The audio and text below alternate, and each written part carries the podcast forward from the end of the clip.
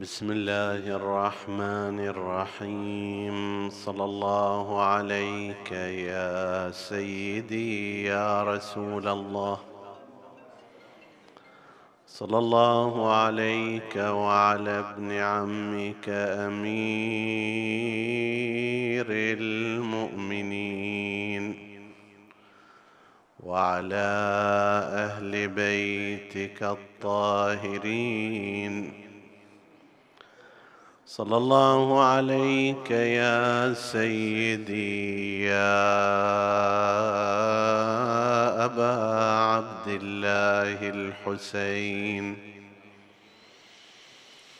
ما خاب من تمسك بكم وأمن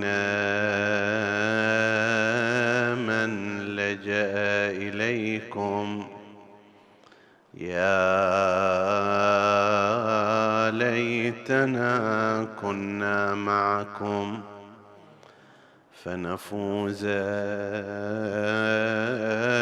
فوزا عظيما. حق لي أبكي دما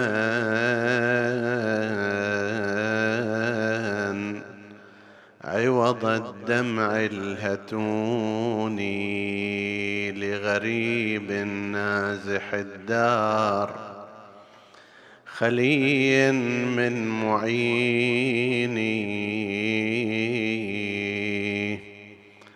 لقتيل أسلم القلب إلى داء دفيني لست أنساه.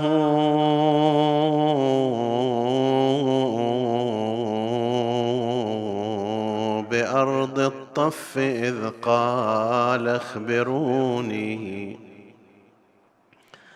ما اسم هذه الأرض؟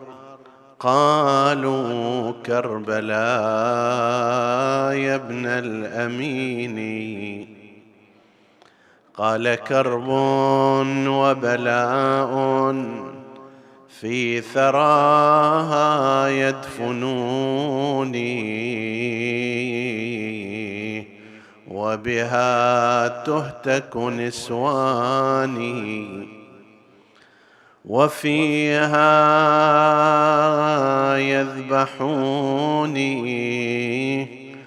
فارجعوا جوزيتم خير جزاء واتركوني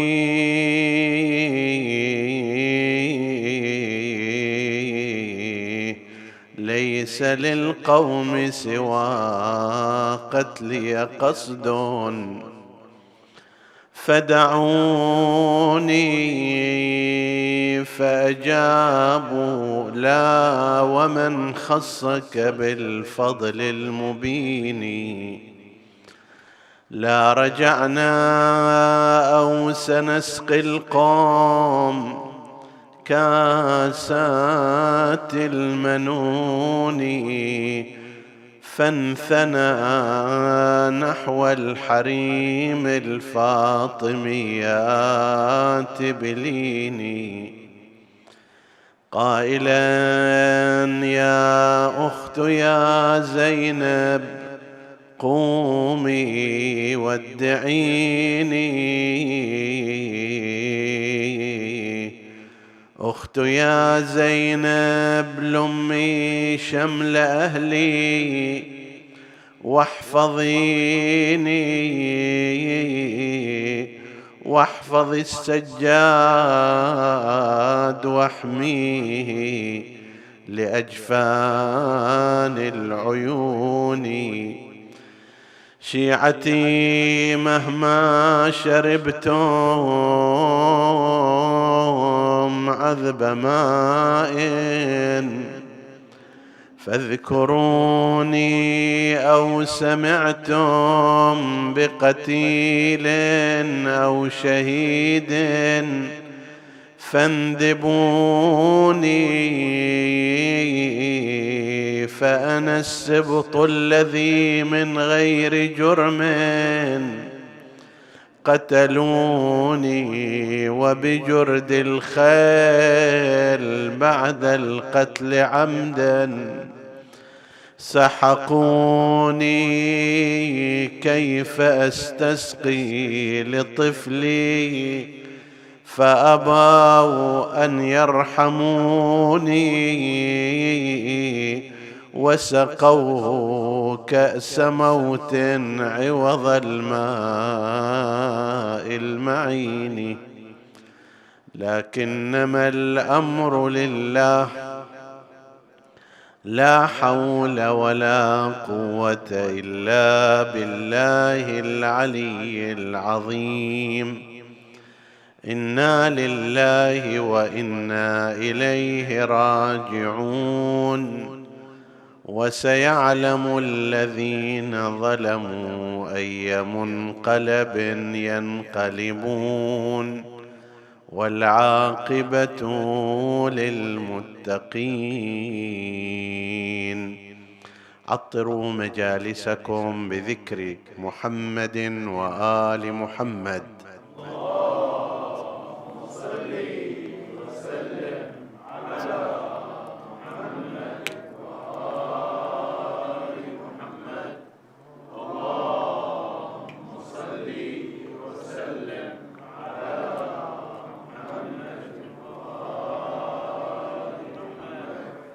اللهم صل اللهم صل وسلم على محمد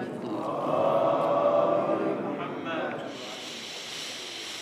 حديثنا بإذن الله تعالى ضمن سياق الحديث عن بعض الحوزات العلمية في بلدان الشيعة. يتناول هذه الليلة شيئا عن الحوزة العلمية في جبل عامل في لبنان. جبل عامل أو عاملة نسبة كما قالوا إلى رأس القبيلة اليمنية التي هاجرت إلى لبنان وهي عاملة بنت سبأ. قالوا أنه لما صار السيل المشهور سيل العرم في التاريخ السحيق أيام سبأ حصلت هجرة ضخمة من بلاد اليمن باتجاه الشمال. أساسا العرب خزانهم البشري الأساس هو اليمن. اليمن هو الخزان البشري للعرب وهم الأكثرية التي تشكل القبائل العربية. صار لهم هجرات متعددة منها ما حصل بعد سيل العرم الذي دمر سد مأرب وعلى أثر ذلك انهارت الحياة الاجتماعية والاقتصادية في تلك البلاد. فهاجر الناس يمينا وشمالا وكان من جملة من هاجر قبيلة عاملة وهي من أهل سبأ باتجاه الشمال قصدوا إلى لبنان. لبنان منطقة الجبل تقريبا التي تمتد من حدود شمال لبنان إلى جهة الجنوب. هذه المنطقة سميت باسمهم جبل هو وسمي باسم هذه القبيلة عاملة فيما بعد صار اسمه جبل عامل وينسب إليه الناس فيقال فلان العاملي. تشيع دخل إلى لبنان بعد هجرة أخرى على ما هو الصحيح اللي صارت في زمان الحجاج ابن يوسف الثقفي لعنة الله عليه.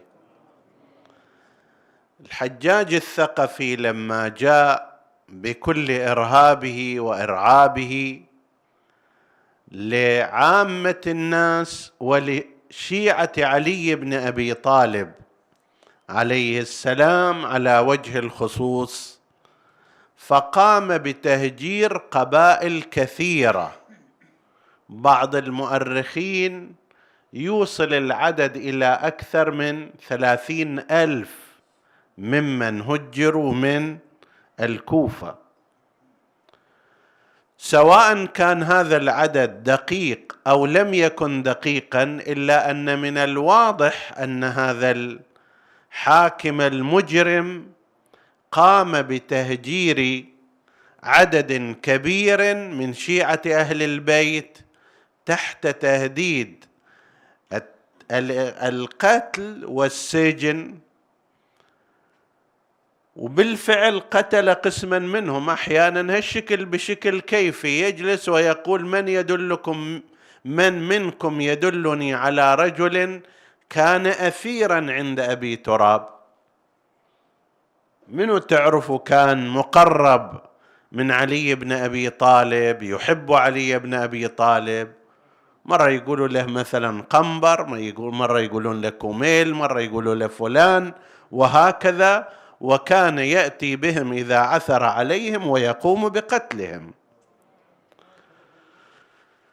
بالنسبة إلى القبائل والعشائر هذه هاجرت من الكوفة قسم منها اتجهت باتجاه إيران كما ذكرنا عند الحديث عن الحوزة العلمية في قم وهم الأشعريون. الأشعريون هم أيضا من القبائل اليمنية التي أصولها في اليمن وانتقلت إلى الكوفة واستوطنت فيها ثم اضطروا إلى الهجرة والجلاء باتجاه قم المقدسة. وذكرنا قصتهم كيف استقروا هناك. وحاربوا قطاع الطرق وأمنوا السبل ثم أصبحوا بالتدريج هم قادة منطقة قم. قسم آخر ذهبوا باتجاه آخر وهو اتجاه بلاد الشام. بلاد الشام طبيعي ما راح يروحون إلى دمشق لأن مركز الأمويين فالاتجاه الآخر أنهم سلكوا طريق بلاد لبنان وبقوا في هذه المنطقة ومنهم بالتدريج تكون وجود التشيع هناك. هذا على الرأي الأصح. هناك رأي آخر يذهب إليه بعض الباحثين ويقولون لا سبق هذه الفترة إلى لبنان قدوم أبي ذر الغفاري عندما أشخصه الخليفة الثالث سفره من.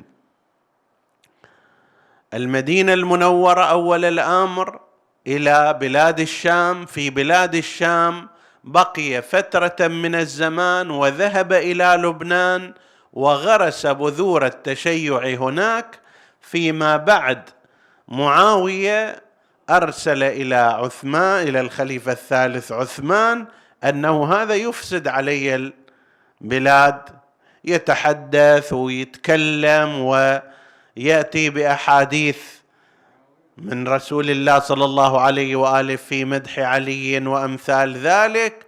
فأنا ما أريد هذا أبو ذر يبقى عندي وإنما أرجعه راح ارجعه الك إلى المدينة أنت كن معه بالفعل رجعه إلى المدينة و تم تسفيره مرة أخرى إلى الربذه أطراف المدينة المنورة والآن قبره هناك وتوفي غريبا رضوان الله تعالى عليه في تلك الأرض.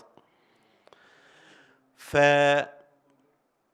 أكو نظرية أخرى تقول وهذه النظرية الثانية يرتاح إليها باحثون أنه إحنا زرع غرستنا أبو ذر الغفاري لكن المحققين من الباحثين لا يقبلون هذا المعنى ويقولون لم يثبت أن أبا ذر بقي فترة في لبنان.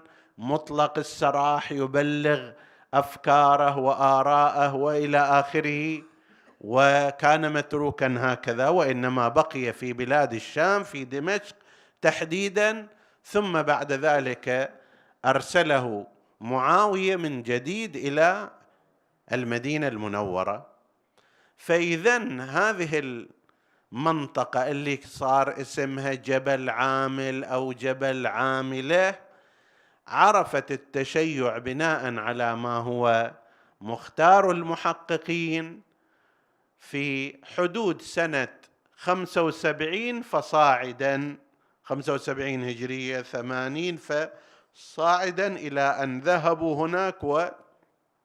وطبيعي أن أي مجتمع شيعي عندما أي تجمع شيعي عندما يذهب إلى مكان يبدأ يعرب عن نفسه.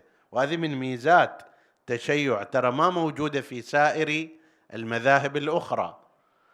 وهذه من بركات مثل هذه البرامج. يعني على سبيل المثال محرم إذا يجي في أي مكان إنسان شيعي لازم يسوي شيء.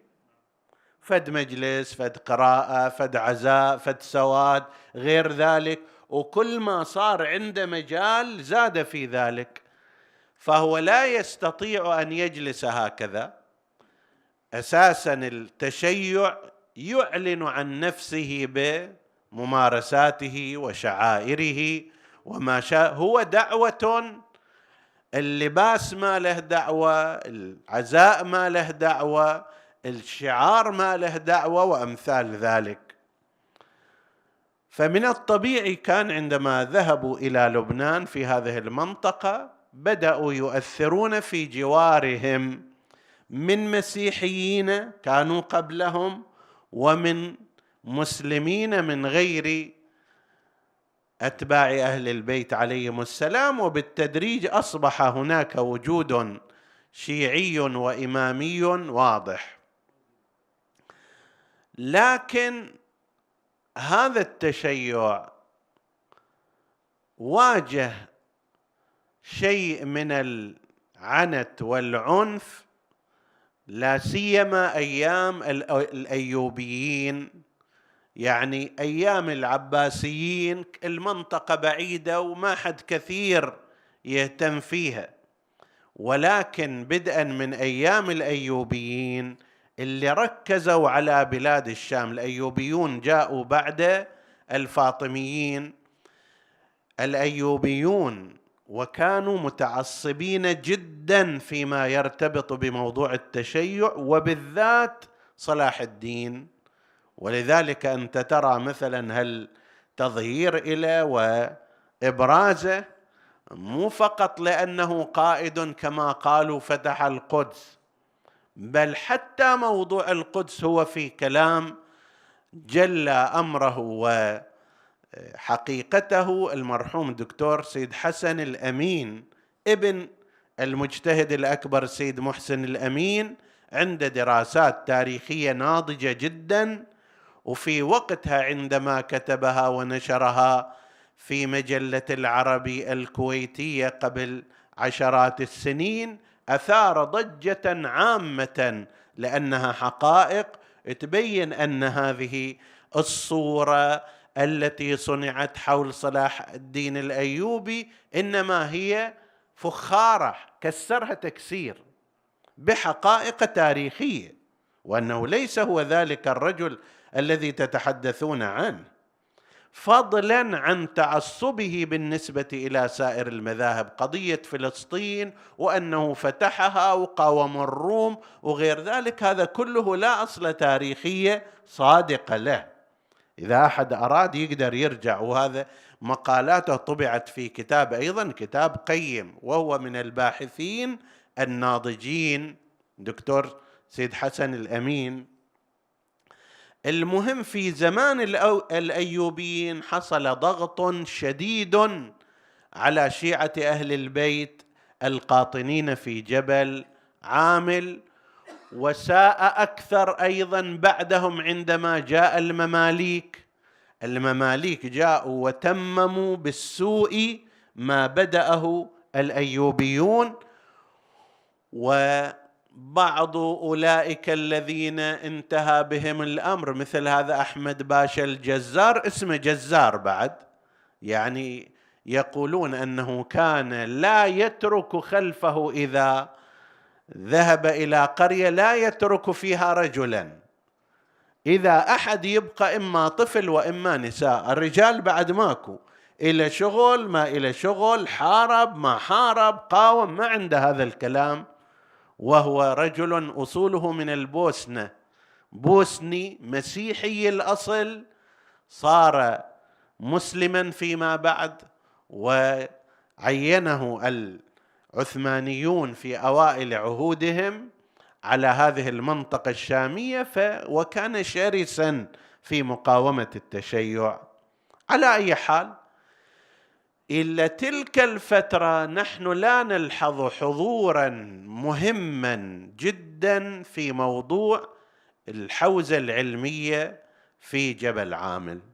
إلى حدود سنة 770 هجرية هالفترة هذه ربما كان يوجد علماء يوجد طلاب علم بس بشكل واضح اللي يتحدث عنهم ولهم دور واضح في عالم التشيع ما كان. إلى حوالي سنة 770 هجرية اللي كان زمان الشهيد الأول رضوان الله تعالى عليه شهيد محمد ابن مكي العاملي الجزيني العاملي.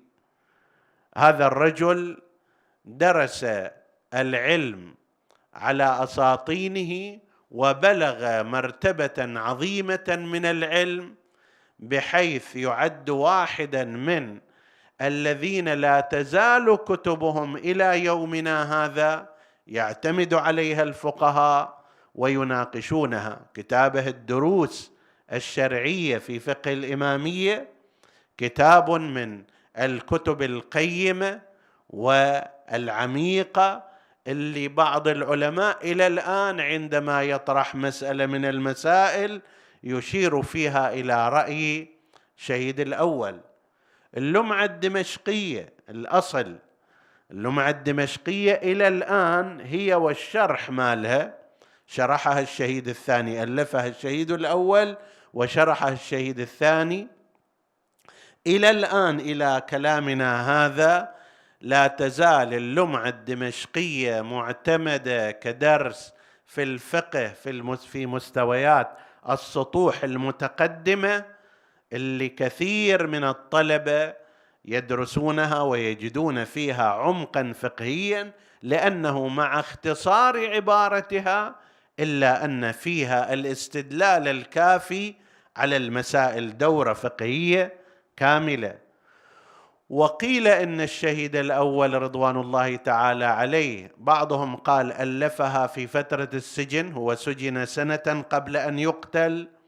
ولكن الصحيح كما يذهب إليه باحثون آخرون أنه لا كتبها لدولة قامت في خراسان يسمونها بالفارسية دولة السربداران يعني مشنوقين لأنهم صار مصيرهم إلى ذلك نهضوا واستلموا الحكم في خراسان وأخذوا يحكمون بحسب مذهب أهل البيت وطلبوا من الشهيد الأول.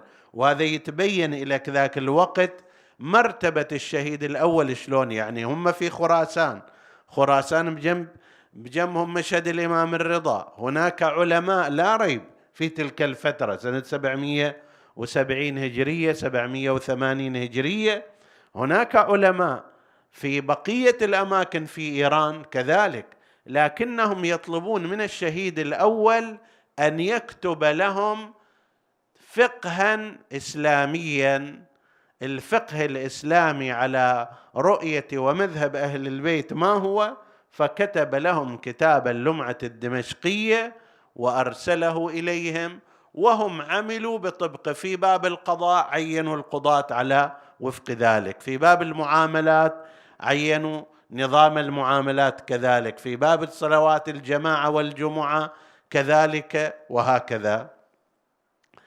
فهذا الشهيد الأول رضوان الله تعالى عليه انتهت حياته في بداياتها لم يعمر مع أنه كان عالما كبيرا وكان من ميزاته وهذه من مميزات تقريبا من مميزات الحوزة في جبل عامل أن علماءها كانوا محيطين بآراء وأحكام المذاهب الإسلامية الأخرى بالإضافة إلى تبحرهم وتعمقهم في أحكام أهل البيت وفقه أهل البيت كان عندهم إحاطة كبيرة بفقه المذاهب الأخرى.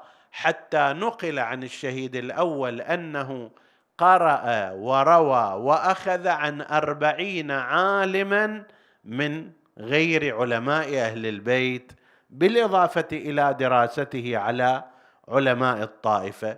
وهذا يتبين منه قضية الإحاطة عندهم ولعل هذا أيضا راجع إلى شيء هو حتى لا يتم تصفيتهم وقتلهم باعتبارهم خارجين على هذه المذاهب. ولذلك أحيانا كان الشهيد الأول والشهيد الثاني إذا حضروا إلى دمشق أو إذا نزلوا إلى صيدا وهالأماكن هذه وسئلوا يفتون على طبق مذهب الشافعي في ذلك الوقت الذي كان سائدا عند قسم من الناس أو المذهب الحنفي الذي كان عند المماليك وعند الأتراك.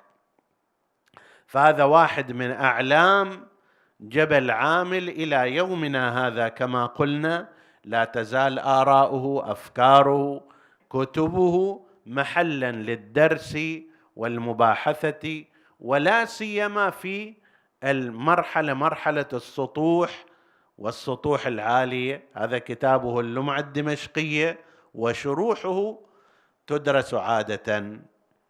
شهادته رضوان الله تعالى عليه كانت سنة 786 هجرية. سنأتي فيما بعد على ذكر شهادته وشهادة الشهيد الثاني. هذا واحد من أعلام هذه المدرسة.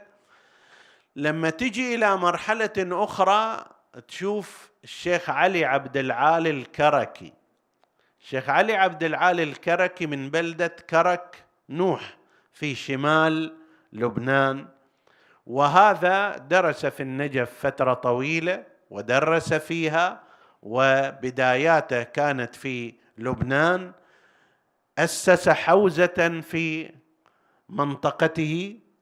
وعلم كثيرا لكن على أثر سيطرة الصفويين على بلاد إيران. ربما تعرضنا إلى هذا الموضوع في بعض الليالي الماضية. الصفويون سيطروا على إيران وغيروا المذهب العام إلى مذهب آل محمد.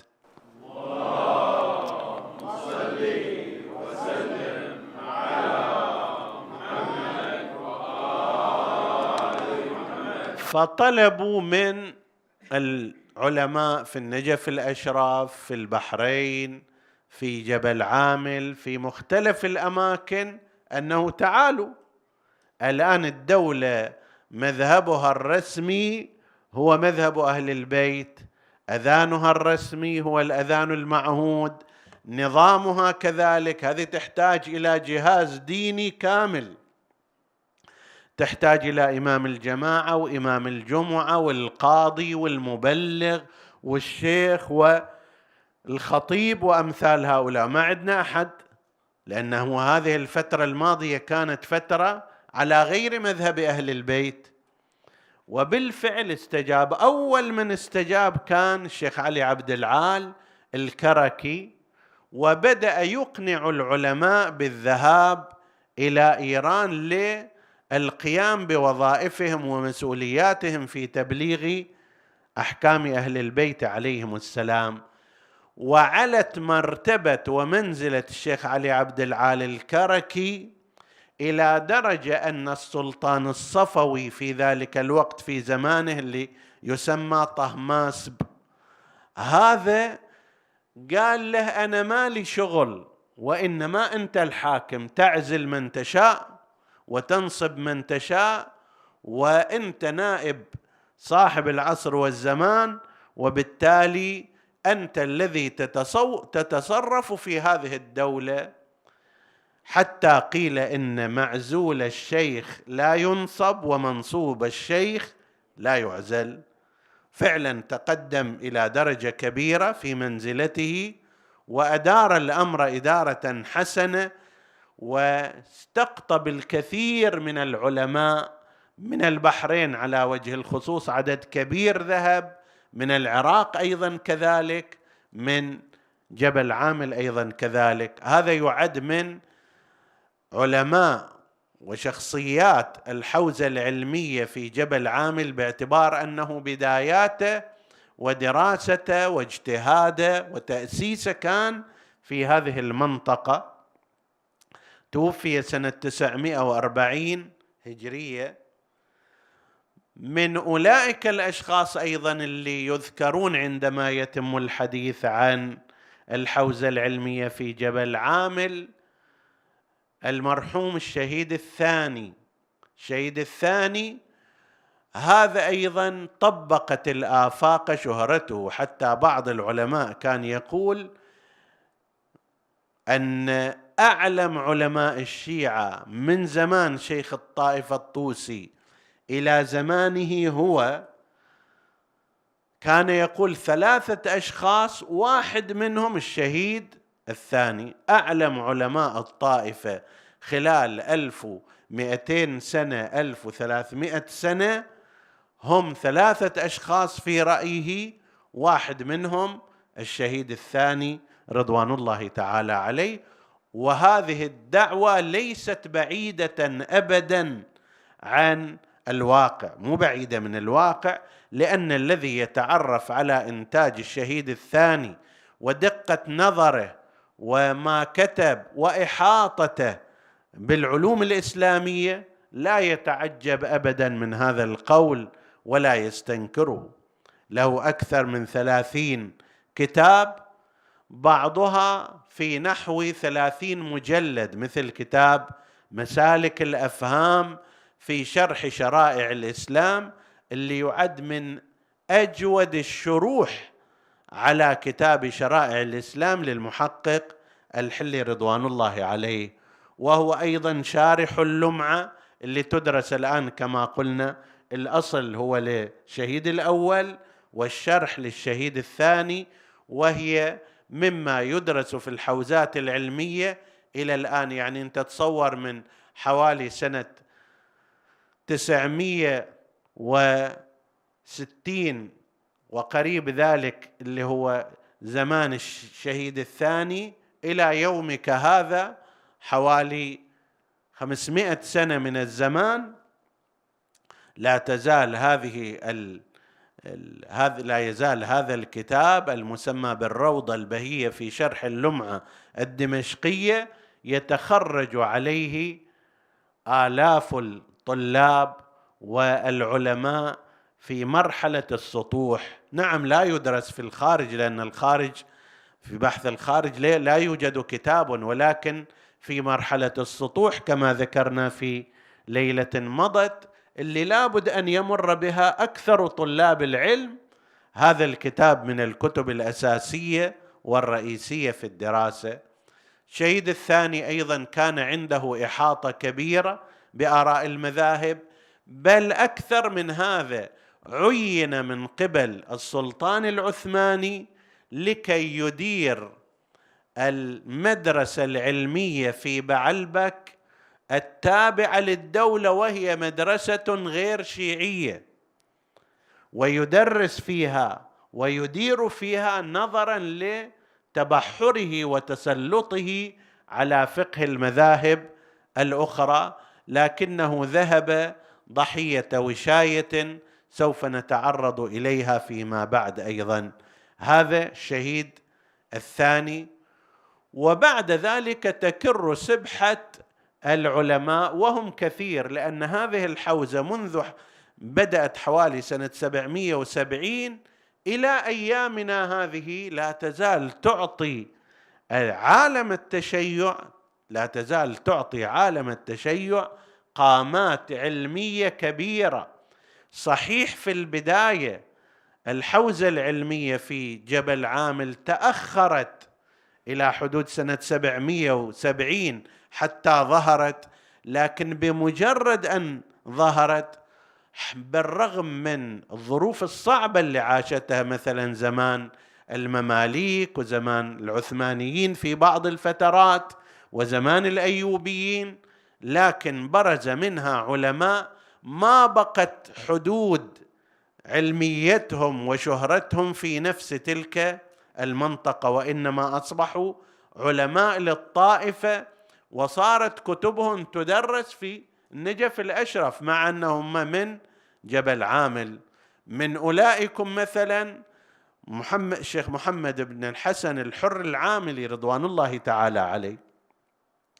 الحر العاملي صاحب كتاب وسائل الشيعة مطبوع أخيرا في ثلاثين مجلد يحتوي على روايات وأحاديث أهل البيت عليهم السلام مما لا يمكن أن يستغني عنه فقيه في حين الاستدلال وهو بالطبع على طريقة منهج المحدثين والأخباريين لكن لا يزال هذا الكتاب لا تخلو منه مكتبة عالم من العلماء إذا كان يريد أن يستدل في أمور الفقه وأحكام الشريعة.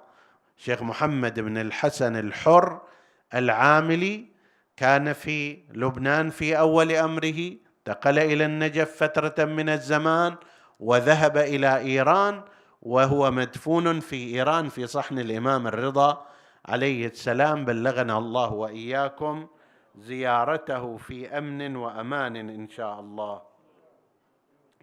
من أولئكم الشيخ البهائي رضوان الله تعالى عليه. الشيخ البهائي فلت من من فلتات الزمان فهو كما وصف ذو فنون بهائي أيضا عاملي من جبل عامل فهو فلتة من فلتات الزمان. في الرياضيات لا يشق له غبار. في الهندسة حدث ولا حرج. في الفلك كذلك. بل زعم أنه كان قد أوقد شمعة واحدة وجعلها في الحمام اللي هو محل السباحة كما هو في تلك البلدان تحتاج إلى تسخين دائم. الحمام الكبير في إصفهان وظلت تعمل ثمان سنوات شمعة واحدة. تسخن الماء بدرجات عالية وتسخن المكان في إصفهان اللي ذاك وقت الشتاء مثلجة هذا المكان يكاد يكون مثل التنور كما يقولون بشمعة واحدة. هذه شنو من شيء؟ بعضهم يقول لعله هذه طاقة غير الطاقات المعروفة من النفط وما شابه ذلك. لعله طاقة إشعاعية لعله غير ذلك. لا أحد يدري بعد مدة كما زعم جاء البريطانيون فيما بعد و أو غيرهم وأخذوا هذه الشمعة حتى يفحصوها فانطفأت وخلاص بعد. لم يعرف سرها وعاد ذلك الحمام باردا كالثلج كما يقولون. هذا عالم دين يفترض. الأعاجيب الموجودة في هندسة آه، حرم الإمام أمير المؤمنين عليه السلام. أكو برامج بعض المهندسين تحدث عنها أنه شنو؟ ترتبط بحركة الشمس بحيث في كل الأشهر صيف شتاء لا بد أن تصل الشمس إلى منطقة معينة. قضية القبلة نسبة المنارات إلى القبلة بنظام دقيق يحتاج له إلى دراسة. أن الواحد يدرسه ويتعجب كيف هذا صار وهذا كله من تخطيطات شيخ البهائي رضوان الله تعالى عليه. وفي سائر هذه من العلوم الطبيعية رياضيات وفلك وهندسة وما شابه ذلك وعلوم طبيعية وأيضا عنده في مجال الأمور الدينية تبحرا خاصا له هجرات كثيرة استطاع من خلالها أن يعرف بمذهب أهل البيت عليهم السلام. إحنا تحدثنا عنه بشيء مختصر في كتاب أعلام الإمامية وبينا جانبا من علميته رضوان الله تعالى عليه. هذا أيضا يعد من أعلام المدرسة والحوزة العلمية في جبل عامل وأخيرا أيضا ذهب إلى إيران وكان في إصفهان في إصفهان إلى الآن يتحدثون عن هذا الجامع الكبير في إصفهان. إذا وقف الخطيب على صخرة معينة لعل بعضكم ذهب إلى ذلك المكان. إذا وقع على وقف على صخرة معينة في ذلك الجامع الصوت يكبر ويتكرر. يوقف على صخرة إلى جانبها تماما لا يحصل شيء. وهذا أيضا من ضمن هندسة شيخ البهائي رضوان الله تعالى عليه. فكان له باع طويل في هذه العلوم المعاصرة بالإضافة إلى جوانب العلوم الدينية والإسلامية. وأمثاله كثيرون الشيخ حسن بن الشهيد الثاني رضوان الله تعالى عليه صاحب المعالم معالم الدين اللي لا يزال كتابه يدرس في الحوزات. السيد محمد العاملي صاحب مدارك الأحكام وغير هؤلاء مما وممن لا يحصون كثرة.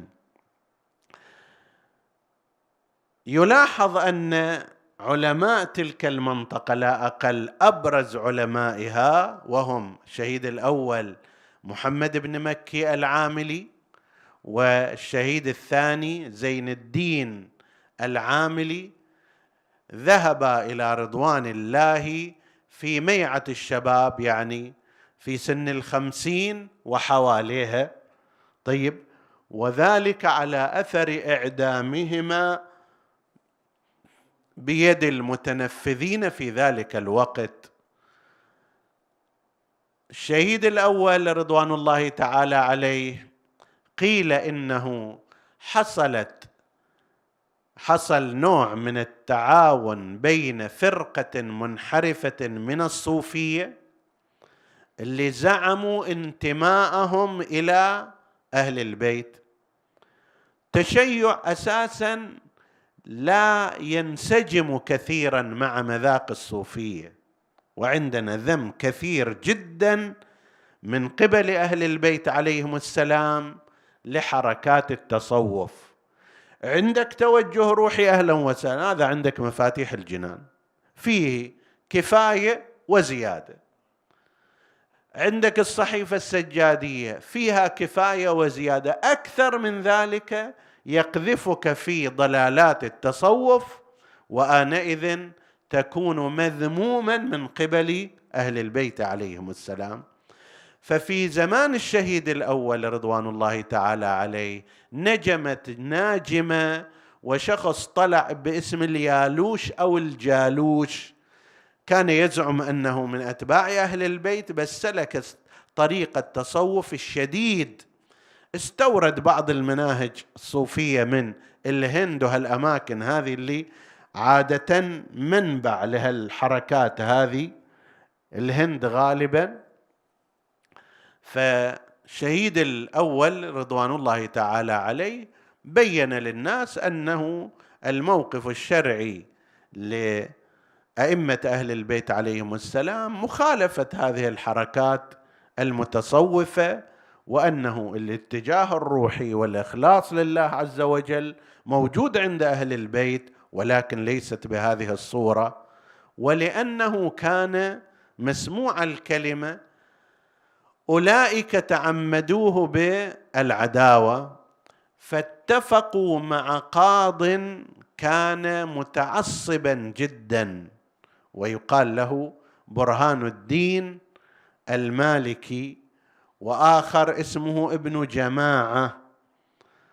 كلاهما كان متعصبا وكانوا يرون في الشهيد الثاني وعلميته واستقطابه للناس بناء على هذه الحالة العلمية تهديدا لهم فهذول من جهة وهؤلاء من جهة أخرى وكتبوا تهم للشهيد الأول رضوان الله تعالى عليه وهو بريء منها مثل أنه يحلل الخمر وأنه ما أدري كذا ومن هالنوع هذا وهذول القضاة قضاة الباطل أيضا ما تعطلوا في الموضوع قبلوا شهادة أولئك على وكان في أنفسهم هذا هذا الحنق عليه وانتظار الفرصة وبالفعل نفذ فيه حكم القتل بعد أن سجن سنة في السجن وهو يقول لهم طيب أنتم الآن عندكم هذا أرسلوني إلى السلطان العثماني اللي أنتم يفترض انه ترجعون إليه. هناك يقام علي الدعوة وأنا أدافع عن نفسي بما ينبغي لكنهم كانوا بالفعل يريدون قتله فما قبلوا ذلك ونفذوا فيه حكم الإعدام قتلا بالسيف فذهب إلى رضوان الله تعالى. هذا الشهيد الأول. والشهيد الثاني أيضا نفس المصير. صار إليه وذلك هذا الثاني على أثر فعلا حسد كان من أحدهم أحد الولاة ولم يستطع القبض عليه وكان الشهيد الثاني قد ذهب في طريقه إلى الحج حتى يذهب بعد الحج إلى العراق فأخذ في وقت الحج ووكل به من يكون معه حتى يذهب به إلى تركيا إلى الاستانه هذا الأحمق الحارس قال أنا ليش أوديه إلى تركيا بهالمسافة هذه؟ أقتله واودي رأسه إلى الحاكم الذي أمرني بالقبض عليه. وهكذا هالقامة العلمية الشاهقة العظيمة انتهى أمره على يد جلواز جاهل هكذا من دون حكم من دون قضاء من دون ذنب من دون كذا لأنه لا يريد أن يذهب معه هذه المسافة الطويلة فأقتله أنا وآخذ رأسه وأروح أوديه إلى المكان الذي أريد. هل رأيت حمقا وغباوة وجريمة أعظم من هذا؟ لكن بالتالي هذا طريق أهل البيت عليهم السلام وطريق شيعتهم الشهادة في سبيل الله. عز وجل هي الحالة الطبيعية.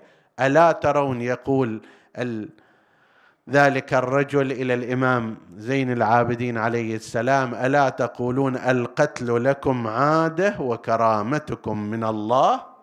الشهادة. هذه طريقة الأئمة المعصومين عليهم السلام الشهادة في سبيل الله والإمام الحسين يقول مكررا وهل يعدو بكم الأمر إلا أن تقتلوني؟ فهذا مو غريب علي.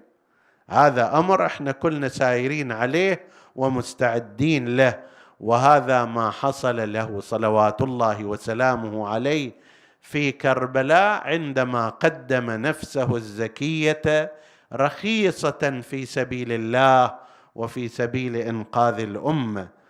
وكيف حصل ذلك؟ من أجمل ما قام به الشعراء في توصيف مشهد مصرع الحسين عليه السلام ومقتل الحسين ما قام به المرحوم الشيخ حسن الدمستاني رضوان الله تعالى عليه. شيخ حسن الدمستاني مدفون هنا في القطيف عندنا في مقبرة الخباقة. ومن المناسب إذا أحد راح إلى هناك أن جنب المسجد مسجد العابدات. نعم من المناسب إذا أحد راح هناك أن يذكره بالدعاء ويقرأ له الفاتحة. هذا عالم كبير فقيه. عالم وفقيه مو فقط شاعر. فقيه معتبر. حتى ذكر في أحواله أنه من إصفهان استصعبت عليهم في زمانهم مسائل فأرسلوا إلى البحرين وفد حتى يسأل من؟ شيخ حسن الدمستاني جوابه فلما رأوه يعمل في المزرعة مالته مثل الفلاحين ظنوا أنهم يضحكون عليهم وأنهم أعطوهم العنوان غير صحيح. فأرادوا أن يرجعوا قالوا له هذا هو الشيخ حسن. فجاءوا إليه وهو يزرع وهو يقوم بأعمال الفلاحة وهم يسألون وهو يملي عليهم حتى أملى عليهم مسائلهم وله عدة مؤلفات قيمة إضافة إلى قصيدته المعروفة التي يبدأها بأحرم الحجاج عن لذاتهم بعض الشهور. هذا يصور فيها الملحمة والنهضة الحسينية من يوم خروج الإمام الحسين عليه السلام من المدينة المنورة إلى أن استشهد في كربلاء. إحنا نقرأ قسم منها ونشوف كيف يصور هذا المصرع في هذه الليلة الشريفة. يصل إلى أن كيف اجتمع ذلك الجيش الاموي الجاهل يقول فأظلتهم جنود كالفراش المنتشر. مع شمر وابن سعد كل كذاب أشر. فاصطل الجمعان نار الحرب في يوم عسر واستدارت في رحى الهيجاء أصحاب الحسين. وحسينا وحسينا وحسين. بأبي أنجم سعد في هبوط وصعود. طلعت من أفق المجد وغابت في اللحود سعدت بالذبح والذابح من بعض السعود. كيف لا تسعد في حال اقتران بالحسين وحسينا وحسينا وحسين. عندها ظل حسين مفردا بين الجموع. ينظر الآل فتذري من مآقيه الدموع فانتظى للذب عنهم مرهف الحد لموع عزمه يغريه بالطعن شمال الصفحتين وحسينا وحسينا فاتحا من مجلس التوديع للأحباب باب فاحتسوا من ذلك التوديع للأوصاب صاب. موصي الأخت التي كان لها الآداب داب.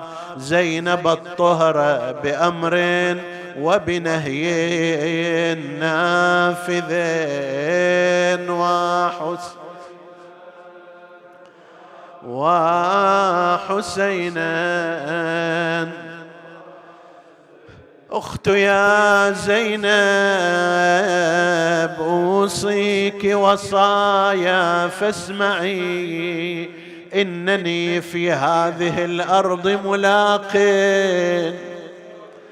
مصرعي اصبري يا زينب اصبري فالصبر من خيم كرام المنزع. كل حي سينحيه عن الأعداء حين. وحسينا وحسين أخت يا زينب هاتي لي رضيعي أره قبل الفراق. فأتت بالطفل لا يهدأ والدمع مراق. يتلظى ظمآن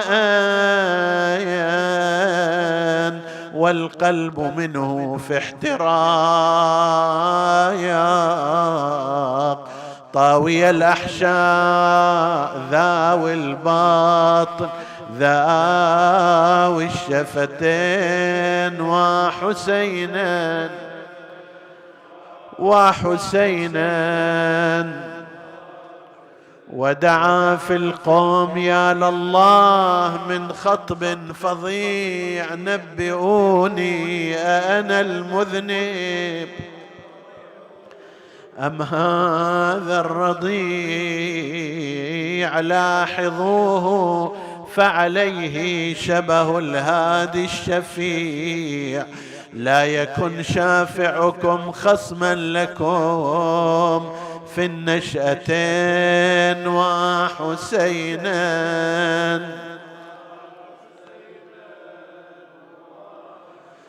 عجلوا نحوي بماء اسقه هذا الغلام فحشاه من أوام في اضطرام وكلام فاكتفى القوم عن القول بتكليم السهام.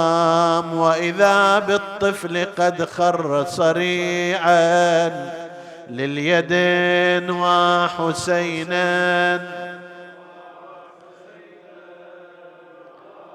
وحسين وأغار السبط للهيجا بمأمون العثار. إذ أثار الضامر العثير بالنقع فثار.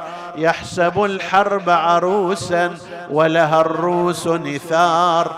ذكر الأعداء ببدر وبأحد وحنين بطل فرد على الجمع من الأبطال طال.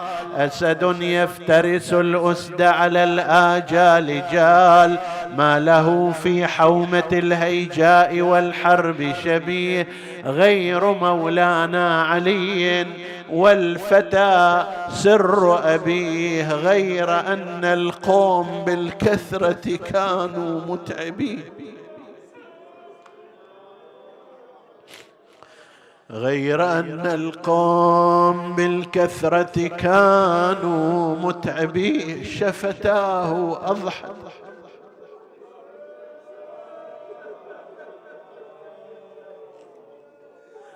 شفتاه واضحتا من عطش الناشفتين. بس يا أيها الشاعر هالمقدار قال لا وتدنى الغادر الباغي سنان بالسنان. طاعنا صدر إمامي فهوى واهي الجنان. أشرفت تبكي عليه أسفا حور الجنان وبكاه العرش والكرسي عليه آسفين وحسينا. وحسينا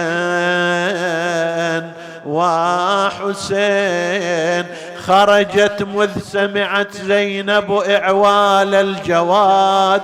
جاء إلى الخيمات خرجت مذ سمعت زينب إعوال الجواد. تحسب السبط أتاها بالذي يهوى الفؤاد. ما درت أن أخاها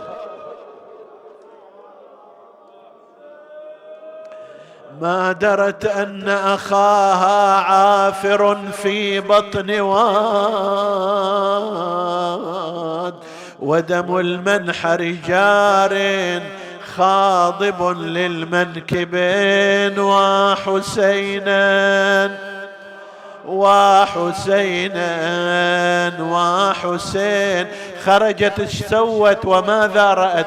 قال وإذا بالشمر جاثين فوق صدر الطاهر يهبر الأوداج منه بالحسام باتري فتساقطن عليه بفؤاد طائر هاتفات نادبات.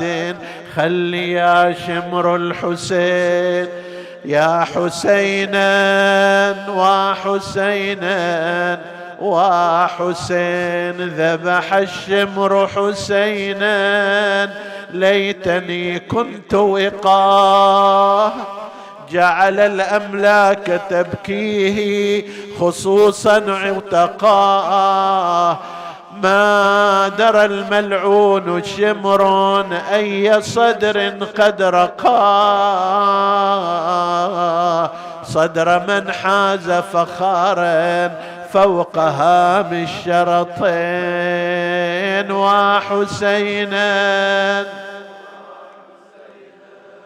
وحسين ما جاء في زيارة الناحية وإذا بالشمر جالس على صدره.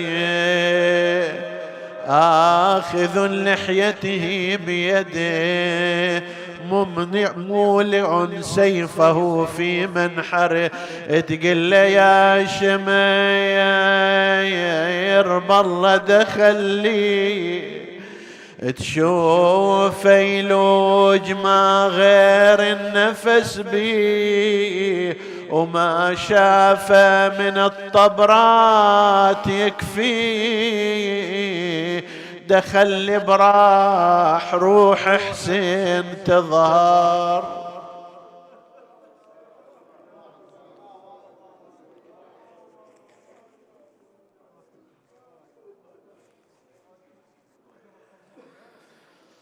وصريعا عالج الموت بلا شد لحييه ولا مد ردا قتلوه بعد علم منهم أنه خامس أصحاب الكسى. يا الله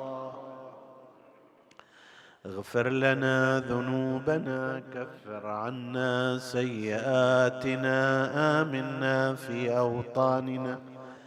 لا تسلط علينا من لا يخافك ولا يرحمنا ولا تفرق بيننا وبين محمد وآله طرفة عين. احفظ اللهم إخواني السامعين فردا فردا. اقض اللهم حوائجهم واشف مرضاهم. لا سيما المرضى المنظورين ومن أوصانا بالدعاء. وادفع اللهم هذا الوباء والبلاء عن عبادك يا رب العالمين. المجلس مستمر إلى ليلة شهادة الإمام الحسن عليه السلام وليلة شهادة الإمام سيتقدم ربع ساعة إن شاء الله. تقبل اللهم عمل المؤسسين بأحسن القبول وإلى أرواح موتاهم وموتى السامعين. نهدي ثواب الفاتحة تسبقها الصلوات.